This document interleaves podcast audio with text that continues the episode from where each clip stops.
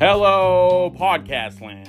My name is Larry, and with my co host Jeremy for the American Experiment, where we like to talk about California and national politics.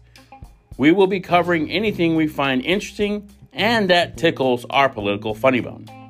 We both hail from the once great state of California and have a unique view on what's going on. But for now, I want to welcome my co host Jeremy.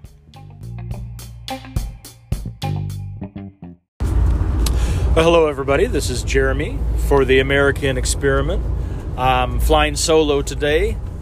Uh, Larry is uh, off doing his thing, but I look forward to uh, having an exchange with him again sometime here pretty soon. So um, this is just a quick little little tidbit. Um, I I really think that we have uh, a new Three Stooges up in the White House, being Jenny, Joe, and Tony, instead of Larry, Moe, and Curly. Um, the lovely yet venomous Jen Psaki uh, had some pretty ridiculous comments yet again this week. The one that really takes the cake, in my opinion, is um, she was asked about whether women who claim to be pregnant uh, when they arrive at the border are just you know waved in or not. And instead of answering that question, she went on to ask the she asked the asker if uh, he thought women lied about their pregnancies or something to that effect. Oh, so you think when women say they're pregnant, you know, you don't believe women when they say they're pregnant or, or whatever. You know, it was something I would I would expect not past the sophomore level of high school. Like once you're a junior, you should be too mature to, to play those sort of ridiculous little games. Um, but you know, her being uh, a politician and uh, you know doing what she does, uh, that's that's par for the course. Uh, Joe Biden obviously is the uh, the epitome of the modern politician, which really shows how far we've sunk. And old Tony Blinken is, um, you know, once again an example of the sort of the double speak, the lies, the manipulation, the the BS that we get. We, you know, and we've just become way too accustomed as a society to uh, this sort of, uh, you know, the sociopathic no moral, no integrity, no truth, um, just whatever to uh, to uh, further my own agenda sort of of person, sort of you know the glorified used car salesman, the the greasy slickster.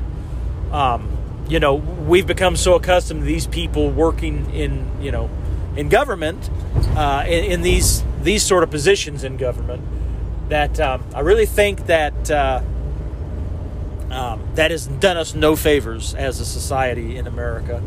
Um, and, you know, we are, uh, Larry and I, of course, are typically fairly California centric as we're both natives.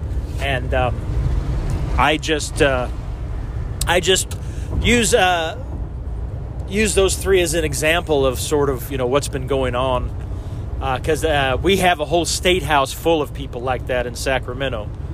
So, um, we definitely uh, we definitely see some uh, some some pretty bad stuff going on. But I just uh, I just wanted to comment on um, you know sort of the uh, uh, where we're where we're at right now has has really gotten here the whole the critical race theory the all and all that's only one part of the indoctrination in schools that has been going on, especially in the higher education, for a long time. Um, you know, somebody said, well, there are no more communists in Europe. They're all teaching in American universities. I'm not sure exactly who said that, but I know that was said. And, um, um, you know, and, and once, once you start to let things slip, and this goes back to, I believe, it was Dr. Jordan Peterson's take on what. Uh, on Solzhenitsyn's take on you know what happened in the USSR is that once people start to see things you know bad things happen and, and they don't say anything and they let them happen it just continues to grow and get worse and worse so um, that's uh, um, that's definitely the state of affairs in California I would have to say um, and in, in, the in the country in general.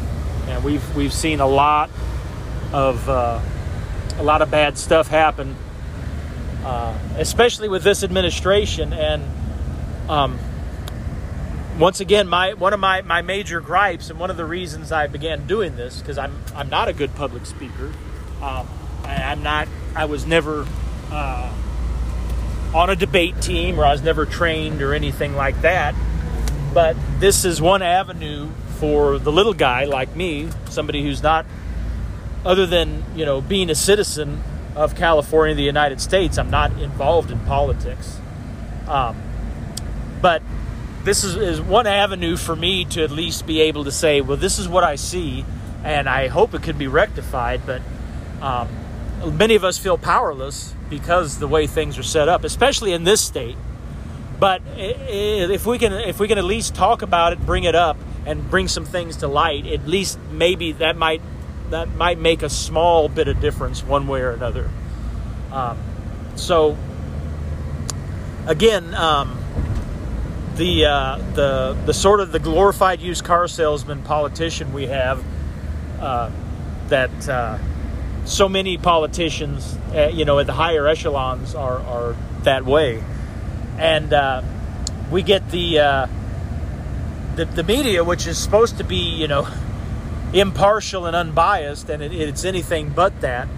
And I'm not, I don't mean every single aspect of the media, but the main the main thrust and this was so this was illustrated so well when you know the Donald was president the main thrust of every everything from the media was is this this at least you know toward him was this um, highly edited totally everything was totally taken out of context and then sensationalized and thrown across the screen. And whenever i would um, whenever i'd see this like if i was over at a, a, friend's house or something who had on like you know abc or cbs and they're reporting and their spin on everything and the way everything about it was so off the mark and so uh, different. Every you know, they would say they would take a um, you know a fraction of a sentence and uh, then say they oh you know President Trump said this and then they you know throw this fraction up there totally taken out of context and then they'd go on with oh well this is what he meant and you know all this kind of stuff and um, it was and the thing is is that if you had actually you know so if you had actually uh, streamed this one of his speeches or rallies, as I did, and then you saw them talk about it, you'd say, "Well, what, what are they talking about? Uh, what, what, what did they watch? What, you know?" And you would see this this portion of it, like I said, taken it totally out of context, and um, this, but this tactic, twenty four hours a day, seven days a week. I mean, it drifted. It got a lot of conservative people stirred up against him as well, unfortunately. So. Um, um, and and a, a, few things that I wanted to bring out. I'm I'm I'm getting a little off track here, but I'll come back around to uh, to my main point again. Is that when um, you know when President Trump said there were good people on both sides during Charlottesville, he wasn't talking about Nazis. You know, there were people such as myself who uh, find the Confederate flag non-offensive because their family fought under that banner. And the Civil War was not totally about slavery. Um, you know, a tiny a fraction of the populace in the South owned slaves. And on top of that, many people were pressed into service. So, uh, my family, who fought for the Confederate States, were not fighting for slavery. They owned no slaves, and I don't think anybody, you know, maybe a few people in the entire county they lived in had had a slave or two. Um, it was uh, totally different. There were uh, many, many other issues going on, not not the least of which being federal government overreach into the lives of the people. So now, um, people who wanted to maintain Confederate statues and wanted to maintain a Confederate flag, that is not an advocation of white supremacy or racism.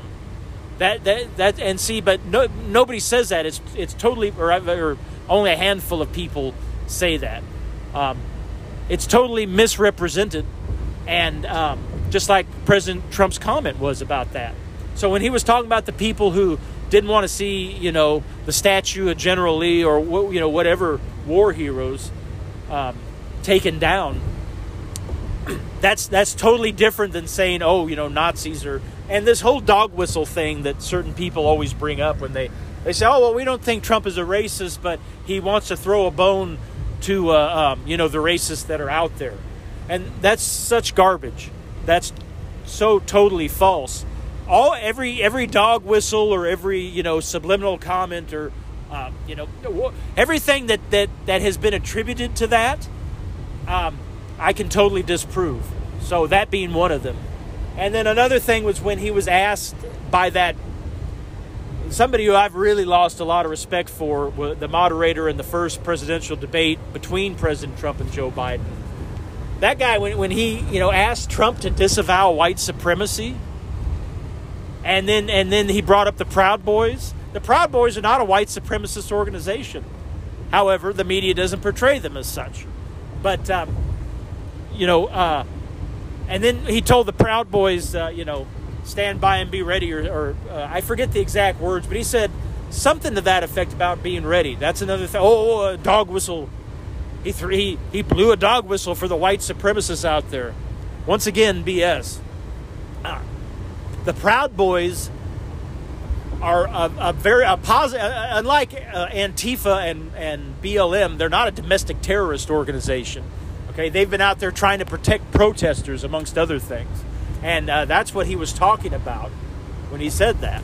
So, anyways, they he they uh, the misrep they're so in the tank for for the far left, um, who are bringing nothing but socialism and a top-down approach and and the, the very same sort of federal government type overreach that those citizens like my family who didn't own slaves but who fought for the Confederacy, uh, the things they were fighting against. Um, that's what the left is bringing, and there are no more. You know, it's the Democrat Party is not that of the 1980s where there was still you know a, a conservative wing and moderates you know, the Democrat Party, you only have the far left and the further left anymore. You could say Joe Manchin is kind of a moderate, and that's about the best. There may be one or two others that are not quite as insane as the rest, but um, but anyways, our our our whole society has become too. Um, we've become okay with you know being ran by the most aggressive, uh, integrity less. Uh, I guess that's not a pro. That's not proper English, but people with no integrity. We've become by extremely aggressive people who have no morals, no integrity, and do whatever it and will say whatever it takes. They don't care if they stir up hatred against the masses, like Reverend Al Sharpton. Uh, it was so good to hear him booed off of his micro, his bullhorn or whatever down there in Texas and Del Rio. Um, but we've become used to that, and um, and so many people feel powerless, just like the indoctrination going on in the schools. We've known that's been going on a long time, but you know, too many people have said, "Oh, well, you know, what can I do about it?"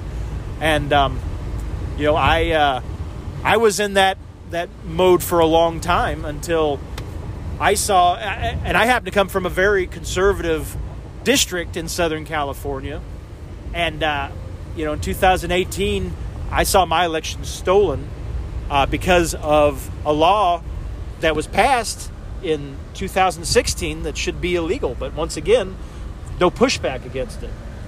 So, um, you know, just my closing thoughts are that uh, good people need to speak up when we see bad things happening because if we don't do that, it just gets worse and worse. And then we end up with three stooges up in the White House. Actually, there's a lot more than three, but um, those were the three that kind of kind of fit the best as far as their names go. So um, you know, you can be a pretty face like Jen Psaki. Doesn't mean you won't spew venom and lies like Jen Psaki. And um, uh, you need to look past the optics, and you need to look past the hype, and and look for the meat of the story and what's really happening. So, um, as I said, this was just a quick little few thoughts uh, of the week. Hopefully. Uh, we don't have any more any more um, uh, anything that negative going on, but with the people we have in the White House and in the State House here in California. I'm sure there's going to be plenty to talk about in the future. So, this is Jeremy flying solo for the American experiment. Look forward to talking to Larry again soon. And in the meantime, I wish everyone well and God bless.